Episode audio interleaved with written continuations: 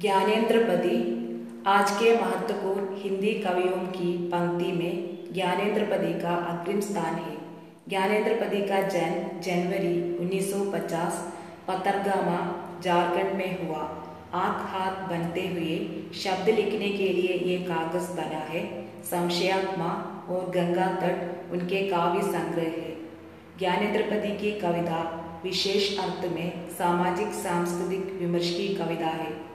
उनकी कविता हमारे समय की क्रूरता, हिंसा, शोषण, अंधोपभोक्तवाद विश्व बाज़ार विज्ञापन, पर्यावरण सांप्रदायिकता कला, संस्कृति आदि अनेक संदर्भों को व्यक्त करने के प्रयास में एक निजी मुहावरा विकसित करती है।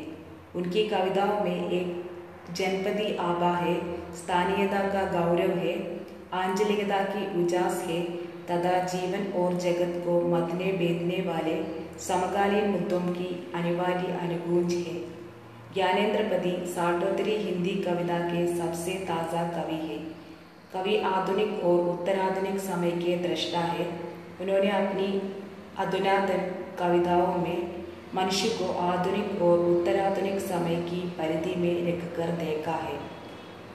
उत्तराधुनिक समय में पनपी मुक्त बाज़ार व्यवस्था तथा उदार आर्थिक नीति ने आदमी की जीवन पद्धति ही बदल दी है। ज्ञानेन्द्रपदी ने अपनी कविताओं में हमारे समय की इन सावली सच्चाइयों का वर्णन किया है। उनकी कविता की एक और विशेषता यह है कि उन्होंने वस्तुनिष्ठता के साथ अपने समय के अनुभवों को कविता में स्थान दिया है।